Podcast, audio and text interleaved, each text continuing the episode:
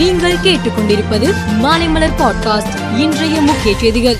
சனாதனம் குறித்து அமைச்சர் உதயநிதி ஸ்டாலின் பேசிய பேச்சு இந்திய அளவில் கடும் சர்ச்சையை ஏற்படுத்தியுள்ளது. இந்த நிலையில் டெல்லி பாஜக தலைவர் வீரேந்திர சச்ச்தேவா தலைமையிலான குழுவினர் இன்று டெல்லியில் உள்ள தமிழ்நாடு அரசு இல்ல முதன்மை ஆணையர் ஆசிஷ் சாட்டர்ஜியிடம் ஒரு கடிதத்தை கொடுத்து முதலமைச்சர் மு க ஸ்டாலினிடம் வழங்கும்படி கோரினர். கடிதத்தில் சனாதனம் குறித்து அமைச்சர் உதயநிதியின் பேச்சுக்கு எதிர்ப்பு தெரிவித்து உள்ளனர். சனாதன தர்மத்தை ஒழிக்க வேண்டும் என்று அமைச்சர் உதயநிதி ஸ்டாலின் பேச்சுக்கு கடும் எதிர்ப்பு கிளம்பியுள்ளது. நடிகையும் சமூக ஆர்வலருமான நடிகை கஸ்தூரி உதயநிதி ஸ்டாலினை விமர்சித்து உள்ளார். அதில் சனாதனத்தின் மீது அவ்வளவு வெறுப்பு உள்ளவர்களுக்கு இந்து கோவில் சொத்து மட்டும் கேட்குதோ, முதலில் உண்டியலில் இருந்து கையை எடுங்க என்று குறிப்பிட்டிருக்கிறார். தமிழகத்தில் ஏராளமான பிரச்சனைகள் நடைபெற்று வரும்போது அதனை பற்றி பேசாமல் முதலமைச்சர் இந்தியா வளர்ச்சி பற்றி பேசுகிறார். 30 மாத திமுக ஆட்சி சாதனை பற்றி பேசாமல் வளர்ச்சி பற்றி பேசி வருகிறார். கடந்த முறை பாராளுமன்ற தேர்தலின் போது ரஃபேல் பற்றி இல்லாததை ராகுல்காந்தி பேசியது போல் தற்போது மோடி ஆட்சியில் பாஜக ஒன்றுமே செய்யவில்லை என்று முதலமைச்சர் பொய் பேசி வருவதாக அண்ணாமலை தெரிவித்துள்ளார். ஒரு நாடு ஒரு தேர்தல் என்பது குறித்து உள்ள சாத்தியக்கூறுகளை பார்க்க வேண்டும்.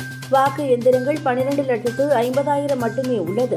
பாராளுமன்ற சட்டமன்ற தேர்தல் ஒரே நேரத்தில் நடத்த தேவையான வாக்குப்பதிவு எந்திரங்கள் இல்லை.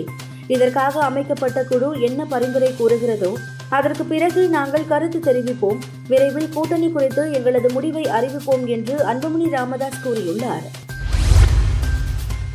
நிலவில் உள்ள விக்ரம் லேண்டர் பற்றி இஸ்ரோ புதிய தகவல் தெரிவித்து உள்ளது. அதில் விக்ரம் லேண்டர் திட்டமிட்ட குறிக்கோளை தாண்டி சிறப்பாக செயல்பட்டது. அது வெற்றிகரமாக ஒரு ஹாப் பரிசோதனையையும் நிறைவு செய்தது.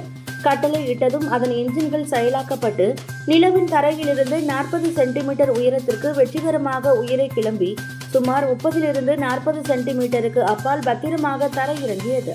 இன்று 8 மணிக்கு விக்ரம் லேண்டர் உறக்க நிலைக்கு செல்லுமாறு செயலாக்கம் அமைக்கப்பட்டுள்ளது என்று இஸ்ரோ அறிவித்திருக்கிறது. உலகின் 19 நாடுகளையும் ஐரோப்பிய ஒன்றியத்தையும் உள்ளடக்கிய G20 கூட்டமைப்பு சார்பில் இந்த வாரம் டெல்லியில் பிரம்மாண்ட மாநாடு நடைபெறுகிறது. இதில் பங்கேற்க அமெரிக்க அதிபர் ஜோ பைடன் இந்தியா வருகிறார். சீன அதிபர் G20 மாநாட்டில் கலந்து கொள்ள மாட்டார் என்று சீனா அதிகாரப்பூர்வமாக அறிவித்திருக்கிறது.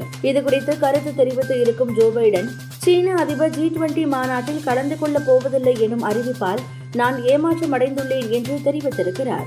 மேலும் செய்திகளுக்கு மாலை மலர் பாட்காஸ்டை பாருங்கள்.